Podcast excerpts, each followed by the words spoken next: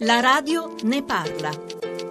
Sono arrivato in seguito a, all'uccisione di mia cognata, che è venuta il 6 maggio del 2014. Ci siamo mossi eh, direttamente andando al Tribunale dei minorenni di Torino e chiedendoli in affidamento ed è stata una cosa molto veloce, molto bella, ce li hanno subito assegnati nel giro di un mese. Quello che è stato veramente negativo e durissimo da affrontare invece è stato eh, l'assistenzialismo perché è una lotta continua. Sin da subito è stato detto che essendo parenti entro il quarto grado non ci spettava nessun tipo di aiuto economico, questo dall'ente assistenziale. E abbiamo fatto presente la gravità del caso e siamo andati a mille colloqui, mi sono documentata e eh, ho scoperto che tanto si deve fare un progetto di affidamento entro sei mesi dall'affidamento cosa che per noi è stato fatto eh, due anni dopo e in questo progetto eh, si concorda con l'ente assistenziale quali sono le spese autorizzate. Il fatto sta che a marzo 2016 è partito questo progetto di affidamento dove venivano effettivamente indicate delle spese psicoterapeutiche e assistenzialismo eh, mirato scolastico e quindi si diceva ok autorizziamo queste spese. In realtà di queste spese eh, l'ente assistenziale si fa carico eh, solo di una minima parte. Per esempio, fino al mese scorso erano 150 euro a bimbo di spese straordinarie. La tragedia era tale, il danno era tale che noi ci siamo resi conto che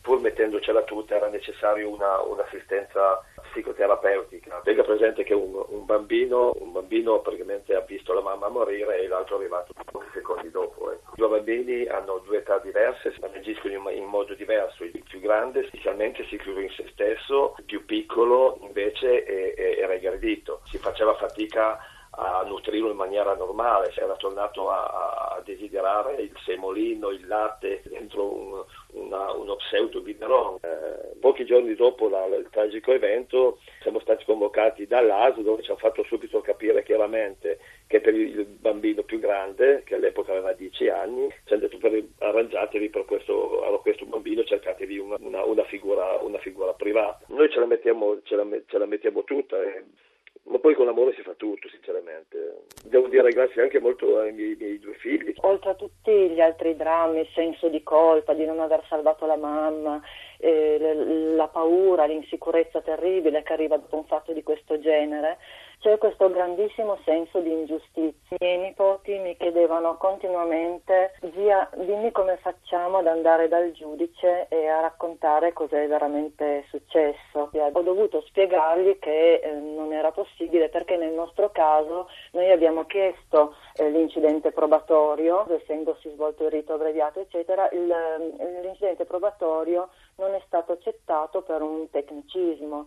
Eh, io voglio dire invece a chi è preposto che nei casi di femminicidio devono sentire i minori perché possono venire fuori elementi importantissimi tipo la premeditazione, è un loro diritto, i bambini sono molto consapevoli, molto maturi, raccontano questo evento drammatico alle insegnanti, alla psicologa, a noi continuamente. Lei ci tiene molto a, a, dire qual è stato un momento in cui i vostri nipoti hanno voluto che venisse fuori il nome e il cognome della loro mamma. Ed è stato sì. in occasione appunto di, di, questa inaugurazione di una panchina. Ce sì, la vuole raccontare? È successo nel 2016 nel viale della nostra città eh, è stata colorata di rosso una panchina. C'è un artista, Karim Sherif, che ha dipinto delle panchine rosse nella città di Torino proprio per ricordare eh, mamme e donne che non ci sono più. Io prima che eh, venisse realizzata ho chiesto ai miei nipoti l'opinione loro hanno detto sì, la vogliamo, eh, scrivete nome e cognome di mamma, disegna solo due coccinelle uguali e simmetriche che siamo io e mio fratello. Mia sorella era insegnante di scuola materna e insegnava nella sezione delle coccinelle, amava moltissimo i bambini e i suoi figli e dall'altro lato della panchina io ho scelto una frase sulla non violenza perché eh, questa panchina non è solo un monumento, per fortuna non, non avrei accettato se fosse stato così, eh, deve essere l'inizio di un, di un, percorso antiviolenza da fare nelle scuole, nelle scuole elementari, nelle scuole medie, affinché proprio non capitino mai più queste cose.